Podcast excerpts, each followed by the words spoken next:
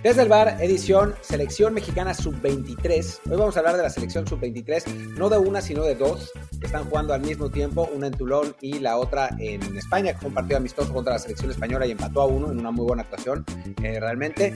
Vamos a hablar de esas dos y vamos a hacer una de las dos para ver cuál es la verdadera Selección Sub-23.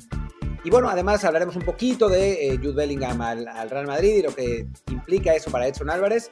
Tendremos este episodio un poco movido. Diría que es corto, pero vamos a ver. Después nos echamos 55 minutos cuando pasa eso. Pero en fin, yo soy Martín del Palacio y me acompaña Luis Herrera. ¿Qué tal, Martín? ¿Qué tal, Barra del Bar? ¿Qué tal, fans de Footbox? Así es, aquí estamos de vuelta en este episodio que pueden encontrar, como siempre, en Apple Podcasts, Spotify, Google Podcasts, Amazon Music y muchísimas plataformas más. Por favor, quien no lo haga aún, suscríbase para que así también nos puedan dejar un comentario con review en 5 estrellas y así más gente los encuentre. Aprovecho para comentar lo último que nos enviaron del episodio, creo que fue el de México-Guatemala. Tenemos aquí un comentario de nuestra buena amiga Dulce Diga, que dice: saben lo fan que soy, no hace falta mencionarlo, el mejor podcast de deportes, tratando los temas más actuales y siempre tratando de ser lo más objetivos. Solo me deben el tema del fútbol femenil. Lo sé, Dulce, pero Martín se rehúsa por completo. Yo quiero hablar de fútbol femenil todos los días, Martín es el que se niega, atáquenlo a él. Y también... Yo lo único que voy a decir es que el único episodio que hemos tenido de fútbol femenil, Luis no estaba.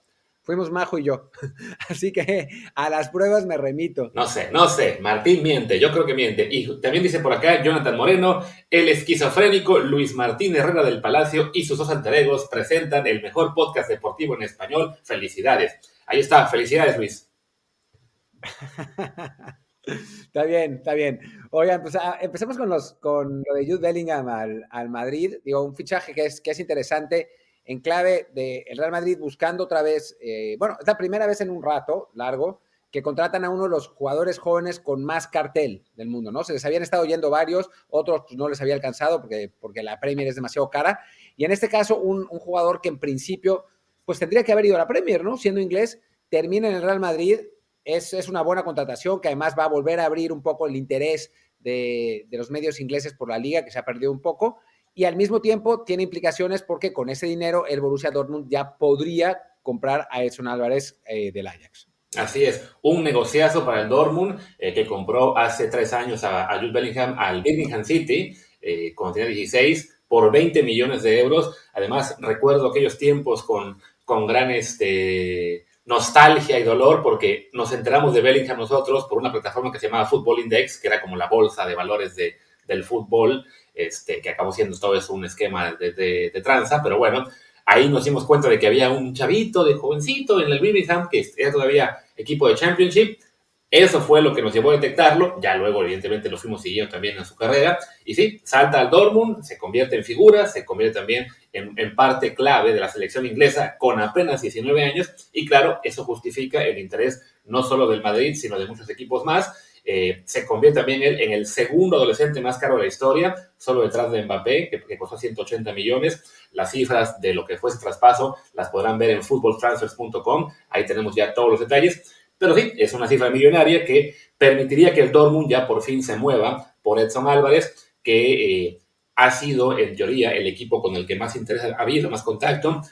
Ya nos hemos manejado, ¿no? Que ya tiene él un acuerdo personal con el club alemán para irse para allá, que le interesa bastante jugar la Champions League, aunque en los últimos días ha sonado fuerte eso, ¿no? Que hay clubes de la Premier League que también quisieran meterse en esa competencia. Sí, se habla del Brentford, que sería un buen fichaje, la verdad, porque es una especie de Dortmund de la Premier, en el sentido de que busca jugadores jóvenes para potenciarlos, tiene los sistemas de entrenamiento más avanzados del mundo, a un entrenador mexicano, lo que no está nada mal, a Bernardo Cueva, y además es un equipo que en general pues hace negocio con esos futbolistas, ¿no? Como lo hizo el Dortmund con Bellingham, tratan de llevarse jugadores a los que les pueden sacar jugo y después venderlos como inversiones por un montón de dinero. Así que bueno, estaría muy bien el Brentford, así como estaría muy bien el Dortmund, ¿no? O sea, la diferencia es que uno jugaría en la Bundesliga, que es una liga de un poco de menor nivel, pero con las posibilidades de ser campeón, que el Dortmund lo perdió este año en el último minuto.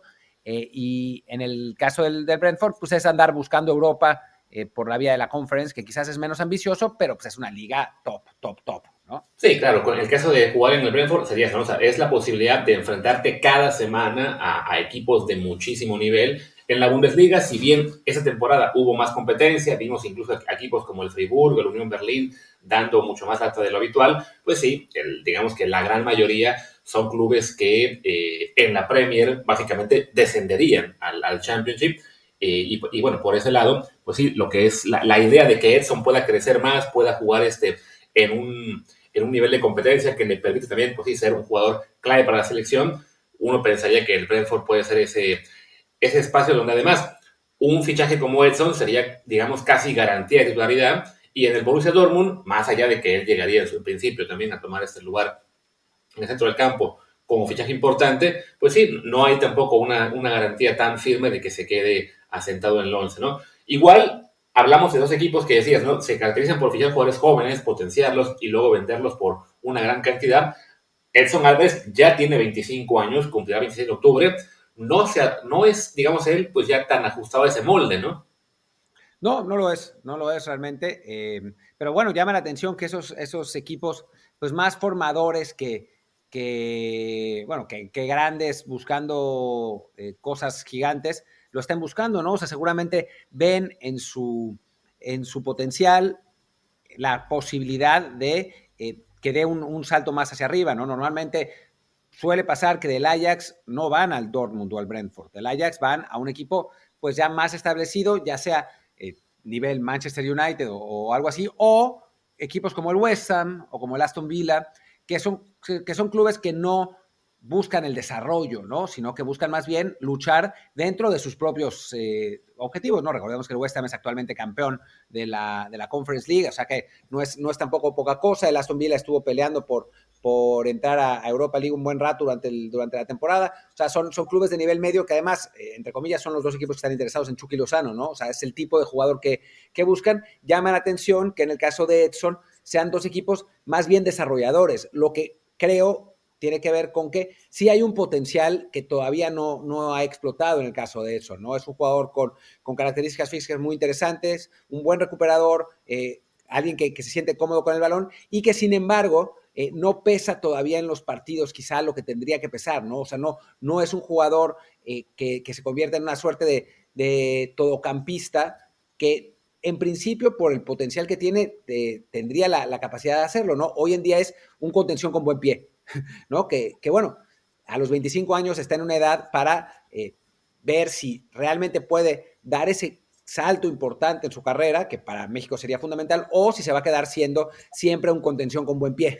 Así que creo que es una buena decisión, una buena oportunidad en ambos casos. O sea, ya si fuera el Dortmund o el Brentford, creo que estaría bien. Yo personalmente preferiría que se fuera el Brentford por la vitrina que significa para los clubes de Premier, y en un año podría irse, pero pues ahora el Dortmund le está vendiendo al Real Madrid un jugador por una millonada, así que tampoco es que el Dortmund pase que la gente no vea lo que está pasando en el Ruhr, ¿no? En la Alemania profunda, así que cualquiera de las dos estaría bien, la verdad. Sí, no, y a fin de cuentas en el Dortmund está esa gran ventaja de jugar Champions League, que siempre es algo que llama mucho más la atención que estar jugando la FA Cup o la League Cup en el caso de los ingleses, ¿no? Pero sí, cualquiera de los dos, yo creo que sí, que se haya concretado lo de Bellingham le va a dar a Edson esa ya, pues por lo menos la certeza de si el Dortmund va por él o no. Pase lo que pase, tendrán que moverse ya. Ya habíamos manejado que el Dortmund lo quería cerrar temprano también para no tener que estar peleando con los de la Premier League más adelante. Así que sí suena a que en cuestión de días se debe resolver lo de Edson.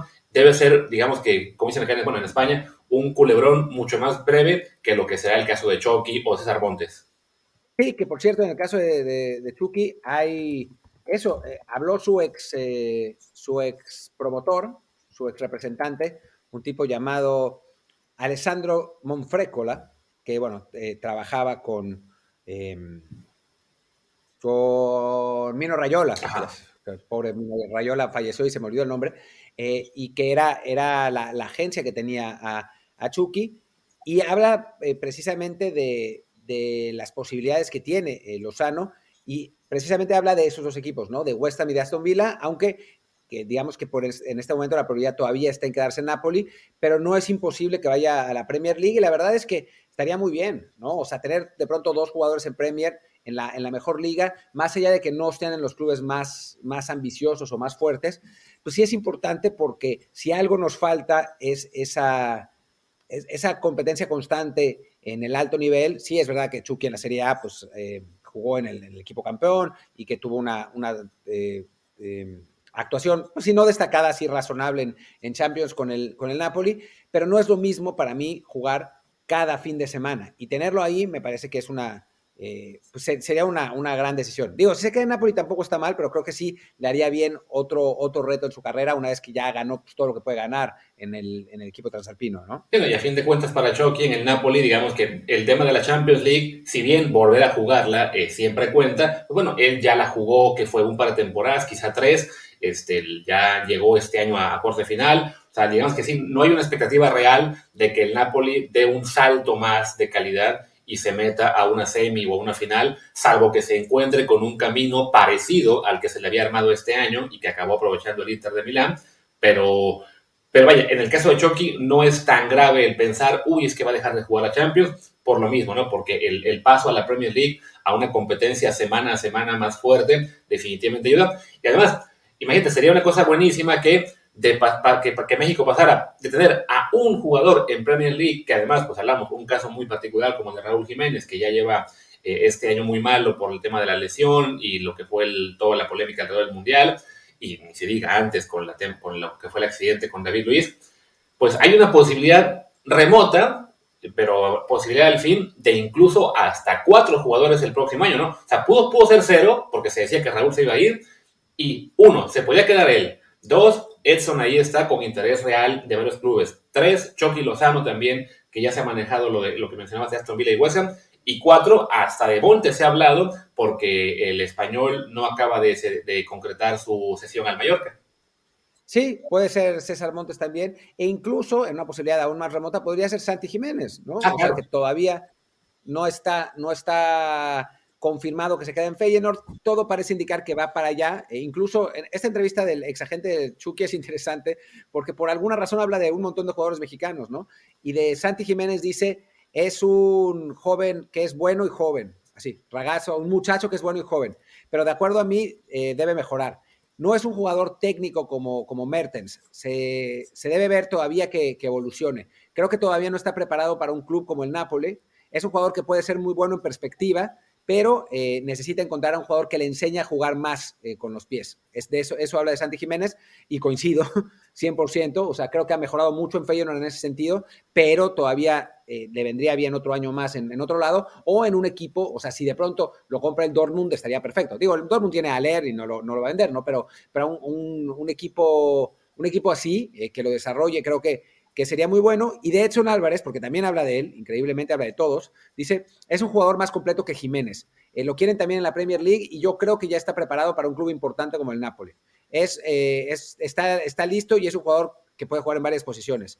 El dinero sería caro, pero el Napoli se lo puede permitir. Se ve que hablan de otros mexicanos para el Napoli. Yeah. Yo tengo una propensión particular por los jugadores mexicanos. Está jugando en Champions desde hace años con el Ajax y no se debe trabajar mucho con él. Así que bueno, por lo menos tu opinión que tienes sobre Edson es esa, ¿no? Que ya está listo para dar ese paso a un equipo más importante. Yo espero que no sea el Napoli, por lo mismo que habíamos hablado del desarrollo de jugadores, pero en un club como el Dortmund o como Premier, me parece que sí. Sí, no, y además es un panorama, digamos, bastante más promisorio el que está apareciendo ahora para al menos lo que sería la base de la selección, esta columna vertebral, con que tengamos eso, ¿no? Unos 4 o 6 jugadores, ya sea en la Premier League o en clubes importantes como el Dortmund, si se concreta lo de Edson, como el Napoli, donde está Chucky, a donde sea que pueda dar el salto Santi. Ya parece que lo de Ochoa está completamente descartado, que se vaya a un equipo más grande, va a optar por quedarse en Salernitana, pero bueno, seguirá jugando en una liga competitiva en la cual le van a estar poniendo a prueba cada semana. Entonces, bueno, por lo menos el tema del mercado está siendo bastante mejor para el fútbol mexicano este verano, a reserva de que se concrete alguna salida en los próximos meses, que ahora mismo no me suena a nadie que esté tan de forma inminente, ¿no? Kevin se acabó quedando en México, en el América. Omar Campos está también muy frío ese asunto. algún nombre está, bueno, queda lo de Chávez únicamente, que es el jugador al que queremos ver dar el salto a Europa, y también está un poco más frío el asunto, por más que el presidente Pachuca lo esté, digamos, impulsando, pero bueno, comparado a lo que era hace apenas unos meses, donde cada vez teníamos menos en Europa y los que teníamos ya muy veteranos, por ese lado el panorama mejora, como también, y ya podemos, ahí pasamos a hacer una pausa, pues parece que mejora un poco con el tema de la Sub-23, que hasta nos da para tener dos. Hasta nos da para tener dos, no que una de ellas esté jugando muy bien, pero bueno, por lo menos se han visto competitivas las dos dentro de lo que cabe, y van a tener duelos contra los mejores rivales posibles. Increíblemente, a nosotros nos alcanza para tener dos sub-23, a Francia también, y vamos a enfrentar a las dos, el mismo día, a la misma hora. Y con eso vámonos a la pausa.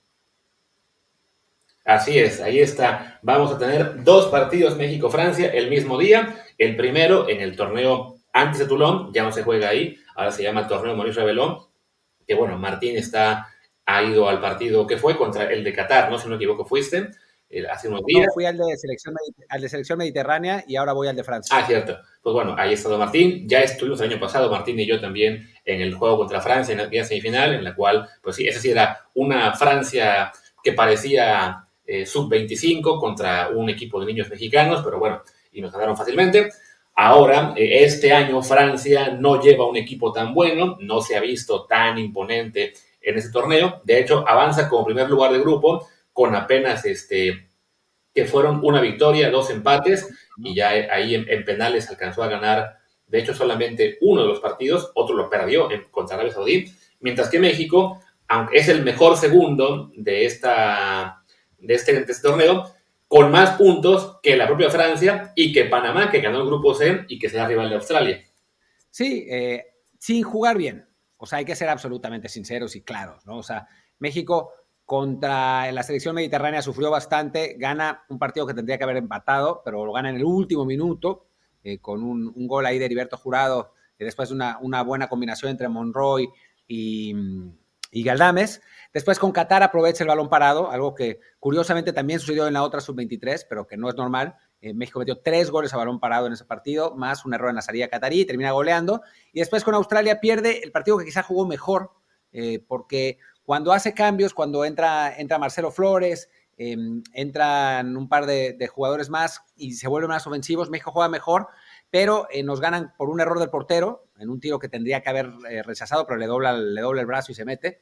Y después en una contra muy desafortunada en la que Violante trata de despejar, le rebota la pelota a un jugador australiano y le cae al otro australiano que se queda libre por completo frente a la portería y termina centrando para que defina otro más.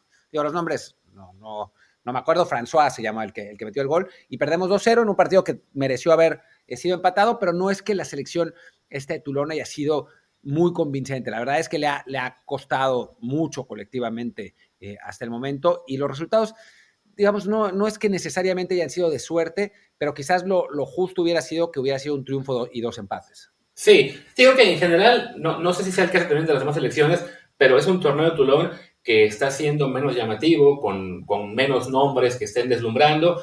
A fin de cuentas, bueno, México está llevando a la mitad de su sub-23, se enfrentó a un equipo como esta selección mediterránea armado al vapor porque se bajó Togo, la propia Francia tampoco mandó a su mejor equipo, este año europeos, aparte de ellos, ¿quién está? Nadie, ¿no? Son todos equipos de África, de Asia y de CONCACAF que no sabemos, y Venezuela, que no sabemos en realidad qué tipo de equipo llevaron, si es un equipo bien preparado o si también una selección armada con 2 semanas de preparación. Entonces, pues se está notando eso en un poco de marcadores, digamos, inesperados, un poco de más paridad. A fin de cuentas, pues sí, avanzan México y Francia, que eran, podríamos decir, de los favoritos en sus grupos, pero también pues vimos ahí a una Panamá que deja fuera a Costa de Marfil, Marruecos y Japón, que Australia nos dan a nosotros. Entonces, sí, no es la mejor edición del torneo de Toulon. No creo que vayan a dejar a prácticamente ninguno de los jugadores de ese torneo en la foto de su página de internet, donde veo que sí tienen todavía imágenes, no sé, de James Rodríguez, tienen la de Diego Lainez incluso en la página de internet. Esta edición la verdad es que no está siendo la mejor. A Héctor Herrera no lo tienen porque deslumbró cuando ganamos ese torneo en 2012. Me imagino que por ahí debe andar. A lo mejor ya lo borraron para poner a Diego. Ahora mismo no me acuerdo los más jugadores. Hay alguno de Brasil que no me acuerdo quién era. Pero sí, me dio muchas gracias cuando vi el portal de internet y que Diego Lainez era de los primeros que aparecía en las fotos históricas. Y digo, en cambio... Pues, es que Diego rompió el torneo de 2017. Sí. O sea, fue el mejor jugador lejos de ese... O 2019, ya no me acuerdo, de ese torneo.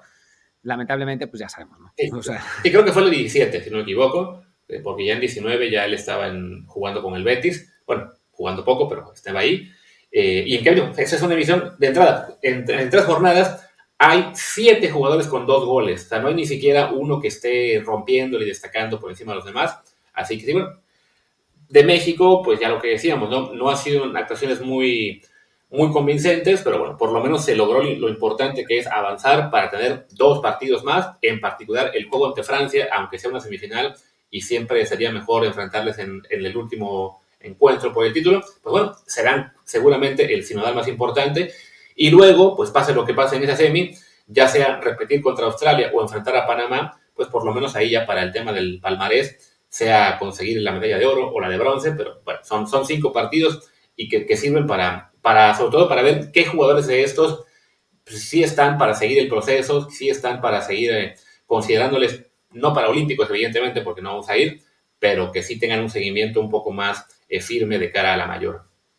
Bueno, hay centroamericanos y panamericanos, ¿no? Que pues, no son los torneos más importantes de la historia, pero bueno, panamericanos normalmente suele tener un buen cuadro y centroamericanos hay que ganarlo, ¿no? O sea como sea, no ganar unos centroamericanos sería un fracaso total, a pesar de que en ese torneo y en esos juegos van Venezuela y Colombia, ¿no? Que son equipos pues normalmente más potentes, sobre todo los colombianos, pero Venezuela pues ya sabemos que ha estado trabajando bien en categorías inferiores. El año pasado en Toulon perdió con esa selección francesa 2-1 en un partido muy polémico en el que el árbitro favoreció claramente a los locales, pero bueno, le hizo muchísimo más partido a Francia que México. México a su vez le había ganado 3-1 a Colombia en el partido por el 3er y 4er lugar, así que digo, y Venezuela nos ganó a nosotros, sí, además en el Toulon pasado, así que ese partido con Venezuela, digamos, en centroamericanos debe ser complicado, Colombia debe ser complicado, pero bueno, la obligación es sin duda ganarlo, y estas selecciones van a ser la base para ese torneo.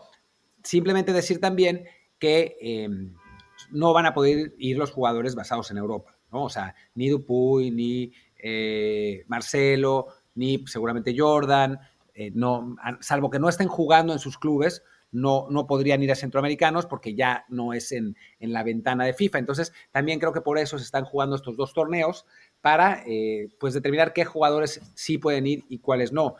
Hay también que agregar que son distintas categorías, ¿no? 2000, el torneo actual, si no me equivoco, es 2001. A ver, ahora confirmo, porque esto parece que no es importante, pero sí es. El torneo actual es 2001, me parece, y el Panamericanos es 2000.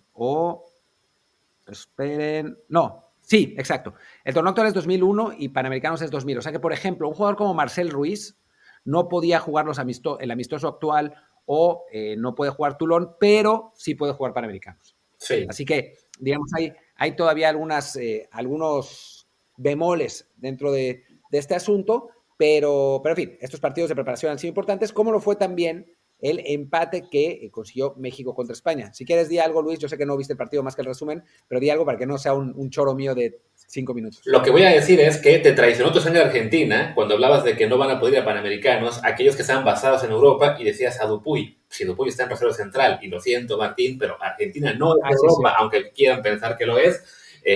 Y sí, bueno, ya dijimos, ¿no? De lo que fue el torneo de Toulon, nos queda todavía esa semi el viernes contra Francia. Martín va a estar ahí, yo creo que sí, esa sí la voy a poder ver completa, ya con mucho más calma. Han sido los últimos días así de mucho ajetreo, con una breve escala en Croacia, y ayer un día de muchos viajes, estuve literalmente en 3 países diferentes en un solo día, pero bueno, y claro, eso me impidió ver el México-España, más allá del resumen que tengo aquí en YouTube, que tampoco me deja muy claro lo que estaba pasando. He visto los comentarios, por ejemplo, de que Fidel Ambrí hizo un buen partido, Jordan Carrillo también, de que hubo por ahí, o sea, que mostró este equipo, digamos, más personalidad, como que mejor empaque, mejor armado, básicamente, pues, destacando más el trabajo del técnico Gerardo Espinosa con este plantel del que tuvo Chabrán con el de Toulon. Y bueno, se consigue un 1-1 muy meritorio ante una España con muchos jugadores en primera división, ya titulares, ya, si no digamos importantes o consolidados, por lo menos que ya tienen bastante rodaje en la liga, que definitivamente pues es algo que ya quisiéramos tener para la base mexicana. No, bueno, es que este equipo español es un buen equipo, es realmente un buen equipo. Estoy ahora buscando a ver si puedo encontrar las alineaciones para decir... Te las pongo en WhatsApp ahorita el link, y eso nos da una idea por las alineaciones de lo que es la diferencia entre los planteles, porque, por ejemplo, yo tengo las alineaciones tanto de ese juego como el de México-Australia en el torneo francés, y las dos alineaciones de México, los jugadores apenas hay 5 o 6 que tienen foto. O sea, hay 5 o 6 de cada plantel mexicano que ni siquiera los reconoce todavía una plataforma internacional que, digamos, pues ya tiene unas bases de datos tan grandes que te pueden conseguir fotos de básicamente cualquier jugador que ya tenga 10 partidos en primera división, ¿no? Los españoles, por supuesto, tienen su foto, los 11. Sí, los 11. A ver, el portero titular fue Arnau Tenas, que es el portero del Barcelona Athletic, de Rafa Márquez, que bueno, ese está en segunda. Pero después está Hugo Guillamón, que... te voy a apagar el WhatsApp porque Kerry no deja de... sí, me cae. Está Hugo Guillamón, jugador del Villarreal, que fue importante esta temporada para el submarino amarillo. Está Juan Miranda, que a mí es un jugador que me encanta, lateral derecho del Betis desde hace rato. Jugó también Baena, que también juega en el Villarreal, Alex Baena, un jugador importante. Jugó Rodri, que no es el mismo Rodri, pero es el del Betis, ¿se acuerdan? El que peleaba con Lainez, el extremo derecho, pues también jugó. Jugó Abel Ruiz, que quizás era el jugador con más nombre, que es el centro delantero titular del Braga, donde Lainez no vio ni 3 minutos. Pues bueno, Abel Ruiz fue el titular de España, y después de cambio mandaron a otros jugadores muy importantes. O sea, metieron a Ander Barrenechea, jugador de Atlético de Bilbao, que fue quizá el mejor del segundo tiempo para ellos, que volvió loca a la lateral derecha de México. Ahí fue cuando entró Miranda, entró Oilhan Sanset, que es una de las grandes promesas de la liga, jugador del Atlético de Bilbao, que metió 10 goles esta temporada. Jugó quizás el mejor de los que entró, fue Gabri Veiga, el jugador del Celta de Vigo, que es del que todo el mundo habla más maravillas en España, ¿no? Un futbolista que este año explotó por completo y que, bueno, se convirtió en realmente la revelación de la temporada. Todos esos estuvieron en la cancha. Mientras que por México hubo jugadores, o sea, les digo la alineación, y digo, yo sé que en este podcast, pues, hay mucha gente que nos sigue, ¿no? Y que sabe de fútbol y que conoce a los jugadores, pero para el aficionado normal, digo, el portero titular fue Fernando Tapia, el portero de Venados de Mérida. ¿Lo conocen? No creo que muchos, ¿no? Después, en defensa jugó, en la lateral izquierda, Óscar Villa, que fue uno de los mejores jugadores de León, que ha tenido partidos en primera división, pero pues que no es el titular ahí, ¿no? Después, Campillo, el central de Tapatío, que bueno, pues muy bien en Tapatío, pero no ha jugado en primera. Después, Rafa Guerrero, que fue el mejor de la cancha, central de Cruz Azul, que sí ha jugado bastante y que la verdad jugó muy bien, 20 años, capitán, creo que es otra opción de jugador de central pronto para la selección mexicana. Jugó Águila como otro central, porque México jugó con 3 centrales, del Atlético San Luis, Eduardo Águila, que también lo hizo bastante bien. En la lateral derecha, Huescas, que es así, lo conoce todo el mundo, de Cruz Azul. Después, Fidel Ambriz, del que ya hemos hablado. Brian González, que ha tenido algunos minutos en Pachuca, no ha sido tan regular, pero ha tenido. Después, Ali Ávila, un jugador de Rayados, que ha seguido el proceso de selecciones menores, centro delantero, digamos, de pequeño, al estilo más Henry Martín. Edson Ayón, jugador del Querétaro, un centro delantero grande, de esos de choque, de pelea, que la verdad jugó bien, salvo que se comió una jugada de gol increíble que nos podía haber dado el triunfo. Y el otro fue Rodrigo López, el jugador del Querétaro, ¿no? Curiosamente, 2 jugadores de Querétaro como titulares. No es una alineación, Luis, que tú digas, uy, ¿no? ¿Cuántos jugadores de primera, figuras en sus equipos o en la liga, no? Sí, no, o sea, más allá de que, o sea, quitas de esa alineación a Huescas y a Fidel Ambriz, y es un 11, digamos que muy, muy poco reconocible para el fan promedio y en general que ha demostrado muy poco en primera división, ¿no? Si acaso hay mencionados el caso de Guerrero o quizás los de Querétaro, que por estar en Querétaro tampoco les tenemos tanto seguimiento. Y bueno, es un equipo que tiene una plantilla muy, muy flojita, entonces les puede dar la oportunidad de jugar. Pero sí, los comparas con lo que tenían enfrente. Digamos que es una alineación, o sea, este México-España, al menos por lo que sería el desarrollo que ha tenido cada plantel, todos los jugadores ya en primera división, parece hasta más disparejo de lo que había sido un México-España a nivel mayor, y mira que hay diferencias. Sí, sin duda. O sea, y hubo momentos en el partido, como entre el 20 y el 30, en el que yo pensé, o sea, porque México sale bien, digamos, generando sobre todo a balón parado, lo que es algo insólito, y mete el primer gol, un remate de cabeza de Fidel. España se echa encima, logra empatar bastante rápidamente en un error ahí defensivo, lamentablemente, en el que chocan López y Campillo y le dejan la pelota al jugador español, y en los siguientes 10 minutos España genera 4 de gol, y yo pensaba, nos vamos a comer la goleada, pero no, después México cierra bien filas. Gerardo Espinosa demuestra que lo que vale de tener un técnico con experiencia y con logros a nivel club en selección nacional, y no al compadre del director de selecciones menores, ¿no? O sea, creo que eso marca una diferencia. O sea, Gerardo Espinosa, campeón con Tapatío, antes había sido campeón con, ya no me acuerdo, Cafeteros, ya no me acuerdo, con algún otro equipo de Cimarrones, fue campeón con Cimarrones en el ascenso. O sea, dos títulos, digo, no en primera división, pero sí en el ascenso. O sea, ya tiene experiencia dilatada en clubes, y se nota, ¿no? Salió a jugar contra España con una línea de 5, a aguantar atrás, a tirar pelotas largas, sobre todo a John, que estuvo reteniendo bien, a Ávila ganando rebotes después de esas jugadas con Ayón, y un sistema de juego que le costó a España, o sea, que realmente le costó. O sea, no es el habitual de México, pero sí fue una manera de jugar diseñada específicamente para el rival que funcionó, y eso te habla de un entrenador competente y no uno inventado, ¿no? Como solemos hacer en selecciones menores. Sí, creo que eso es un positivo. Sí, ahí una aclaración sobre Gerardo Espinosa, fue con Tampico Madero, con quien fue campeón, no fue con Cimarrones. Con Tampico, perdón. Pero vaya, tío, eso, ¿no? Es un técnico que aún no tiene oportunidades en primera división, que no dudo que le vayan a llegar pronto.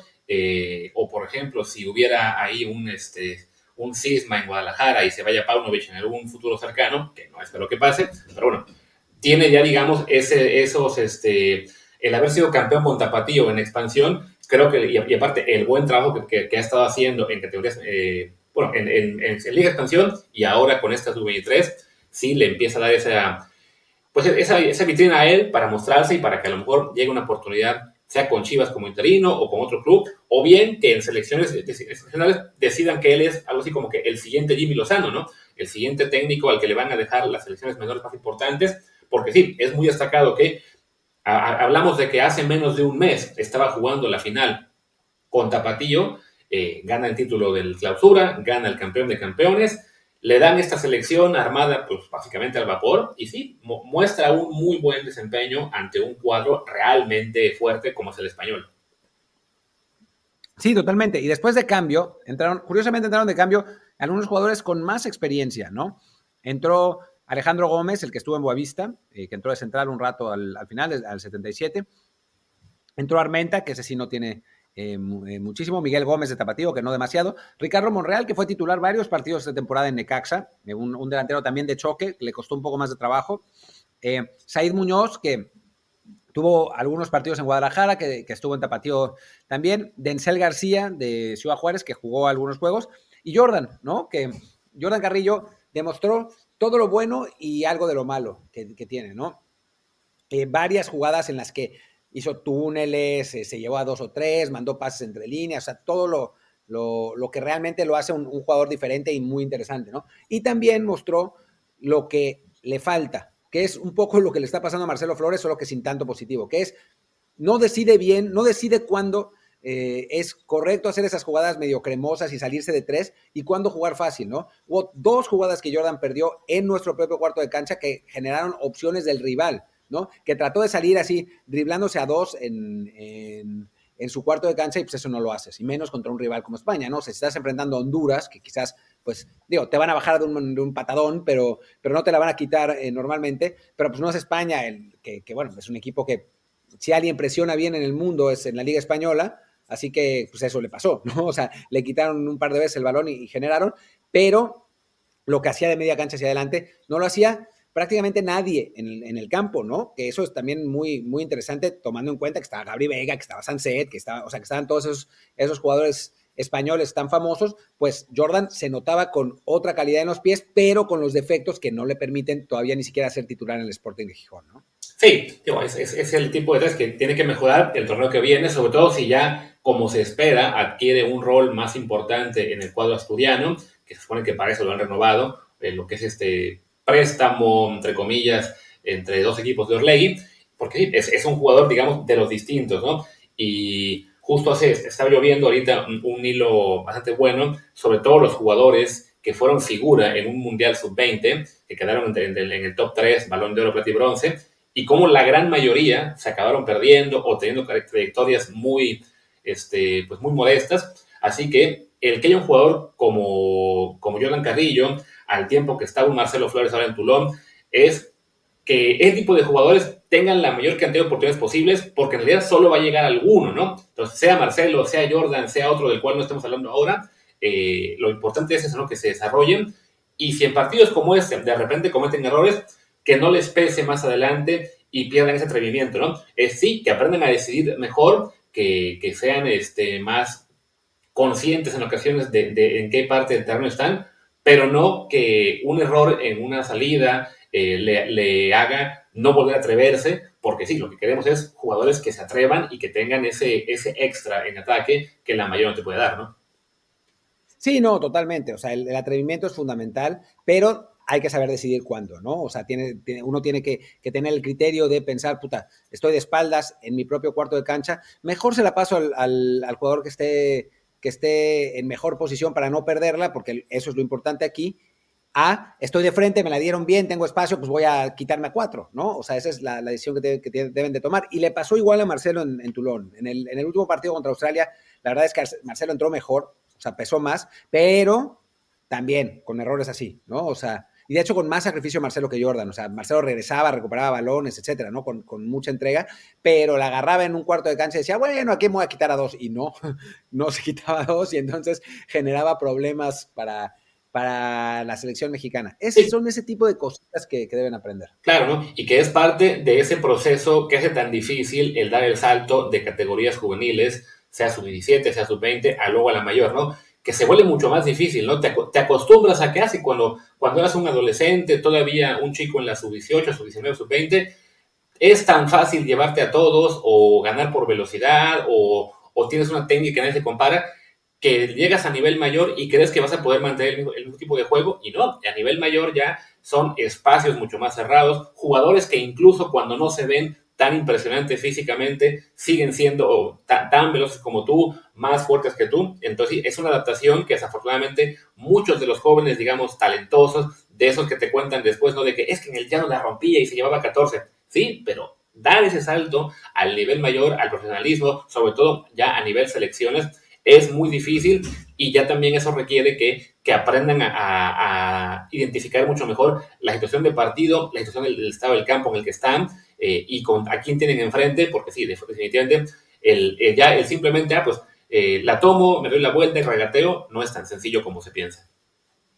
No, la verdad es que no. Mi plan para este episodio era hacer una selección integrada sub-23 con los mejores de los dos equipos, pero pues ya nos va a dar tiempo porque ya estamos casi en 40 minutos. Simplemente aclarar a algunos jugadores que faltaron, porque según nos contaba Lilini en Toulon, 6 jugadores no fueron prestados. No nos dijeron exactamente quiénes, pero sí Chiquete, ajá, que ese no fue prestado por lesión. Jorge Rubalcaba, de Pumas, que no fue prestado, punto. Y el caso de Marcel Ruiz, que no es que no haya sido prestado, es que no daba la edad.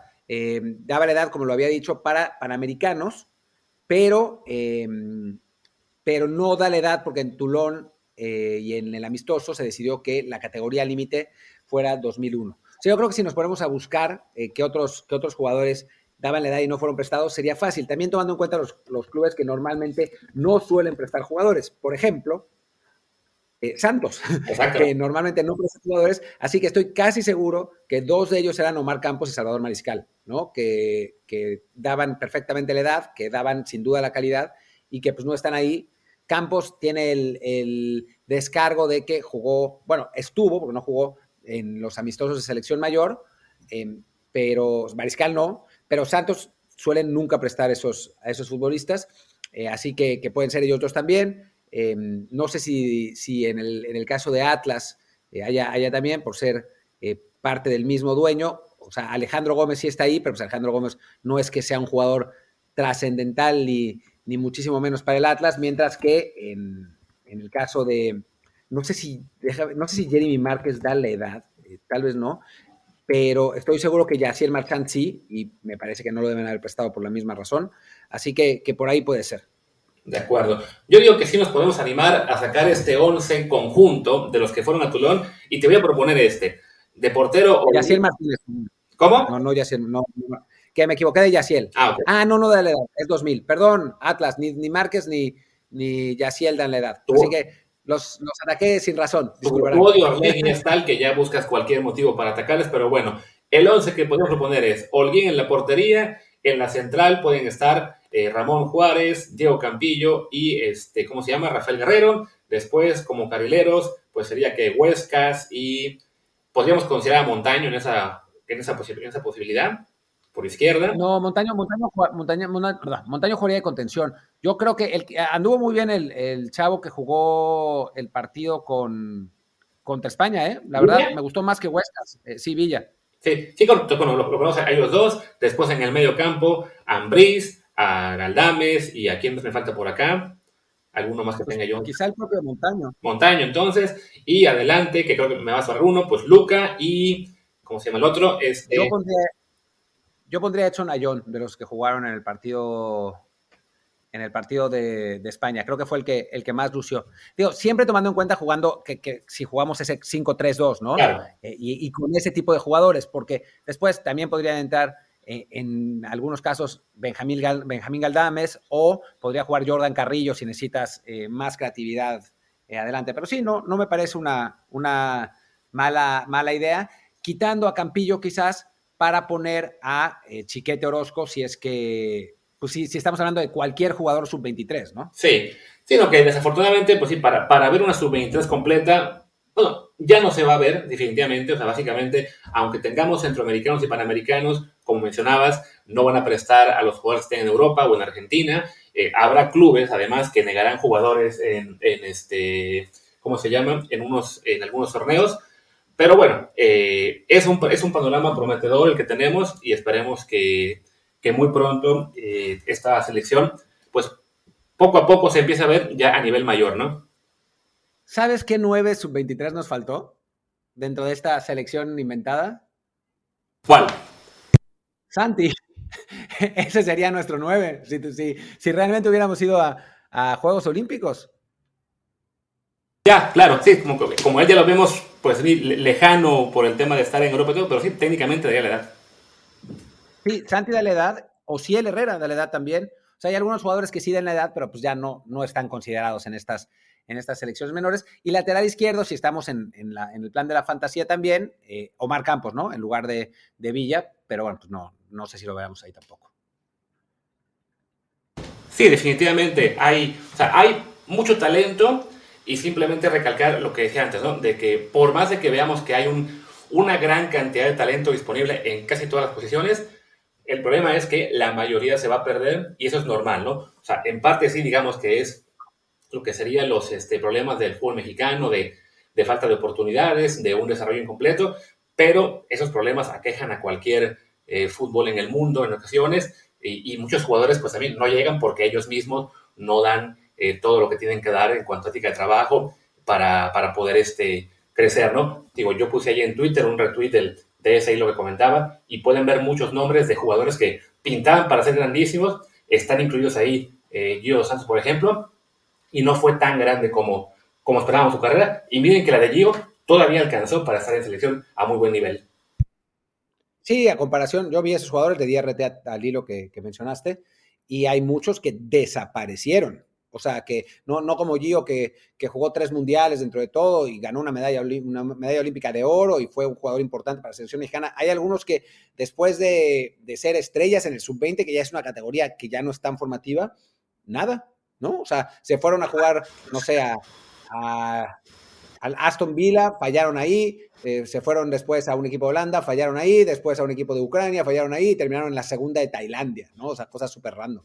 Sí, no, es una cosa de locos. Entonces, bueno, en parte de ese lado es bueno que México le alcance ahora para tener 2 sub-23 en términos de fogueo, de que más jugadores tengan ahí vitrina, de que alguno quizá pueda generar algún interés del fútbol europeo, si no para este verano, sí más a futuro. O sea, es ya muy raro que algún jugador se vaya vendido inmediatamente tras tener una buena actuación en un amistoso o un torneo como el de Toulon, pero sí esto le sirve a varios para empezar a ser seguidos ya con más detenimiento por clubes europeos y quizá alguno de estos lo veamos más adelante dar el salto, ¿no? Que tenemos en este torneo de Toulon, pues ya sabemos que Heriberto Jurado es uno que le tenemos mucha fe, aunque todavía no termina de recibir muchas oportunidades. En el 11 del Porto contra España, pues está ahí Rodrigo Huescas, Fidel Ambriz, ni se diga, que creo que es el más consolidado de todos. Y bueno, de los que no fueron, pues ya hablamos de Omar Campos o Marcel Ruiz.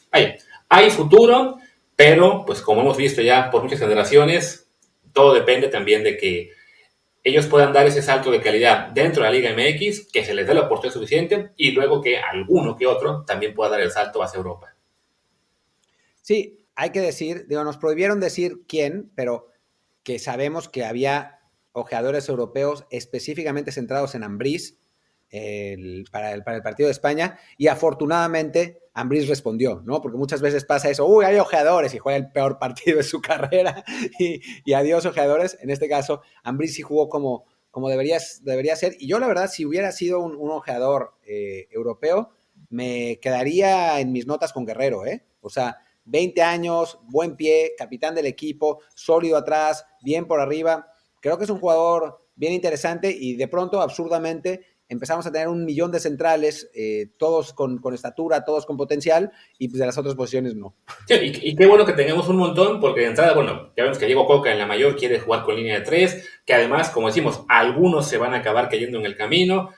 Si podemos tener 4 o 5 para que siempre alcance de tener la selección una línea de 3 sólida y al menos un buen relevo, no está para nada de sobra, ¿no? O sea, es una posición en la que definitivamente, con todos los temas de problemas a balón parado que hemos tenido en la historia y que solamente arregló aquel gran profesorio al cual extrañamos siempre, pues bueno, hace falta así que se vayan desarrollando, que vayan saliendo más y que alguno, eso, ¿no? Que llamen la atención. Ya vimos que se llevaron a Johan a Italia, que se llevaron a César a España, que Alcántara, aunque no se quedó, pues ya estuvo 1 año en Portugal. O sea, sigue habiendo interés por mexicanos en esa posición, que además uno se extrañaría pues por el tema de que por lo general sino el físico es lo que más nos cuesta, y ya al menos algunas canteras están encontrando jóvenes con buenos atributos en cuanto a talla y en cuanto a fortaleza, y que los puedan desarrollar para ser buenos centrales. Es genial para México. El vivero del norte, ¿no? Rafa Guerrero es de Tijuana, Johan es de Sinaloa, si no me equivoco, o de Sonora, ya no me acuerdo. Sonora, creo. Héctor es de Sinaloa. ¿Cómo? Sí, pues como allá todos comen carne, pues cómo no. Sí. No nos creen, pero Alcántara es de Nayarit. Sí, no nos creen, pero sí hace mucha diferencia el tema de la alimentación, y no es raro que en las zonas del país con mejor nivel socioeconómico y en las que sí la nutrición está un poco más cuidada para la generalidad de la población, pues sí, ahí encontremos a más niños, pubers, adolescentes que van creciendo y van llegando a 1,80, 1,85 y con cualidades buenas para central. Y en el sur, bueno, más bien en el centro del país, pues ya ahí vas encontrando al resto de posiciones. En el sur muy pocas, porque ahí sí no, definitivamente no da la nutrición para encontrar mucho talento que tenga buenas cualidades físicas. Y es lamentablemente lo que hay. Como lo que hay es el final de este episodio, que otra vez se nos fue a 50 minutos. Ahora sí no se podrán quejar. Ojalá se hayan quedado hasta el final. Y bueno, pues mañana haremos una previa del México-Estados Unidos, el partido de la verdad de Diego Coca. A ver qué tal. Y el viernes pues haremos una celebración, un episodio celebratorio de nuestro triunfo sobre Estados Unidos, en el que Luis estará en su casa y yo estaré de camino o de regreso de Toulon. Así que seguramente estará Kerry ahí también, porque no se va a aguantar sin hablar y él va a estar conmigo en el coche. Así que va a ser un episodio medio ruidoso, espera que sea el triunfo de México contra Estados Unidos el viernes, aunque no estoy tan seguro. Así es. En mi casa de Atenas, por cierto, para que no se sientan mal por mí quienes me quedan encerrados. No lo estoy pasando mal tampoco, pero bueno, nos veremos, nos escuchamos mañana con la previa y el viernes ya con el análisis del partido. Yo soy Luis Herrera, mi Twitter es @LuisRHA. Yo soy Martín del Palacio, mi Twitter es @MartinDELP, el del podcast es Desde el Bar Pod y el Telegram es Desde el Bar Podcast. Entren ahí tenemos muchas veces los partidos y también tenemos todos los comentarios de los partidos, que no es poca cosa tampoco. Gracias y hasta la próxima. Chao.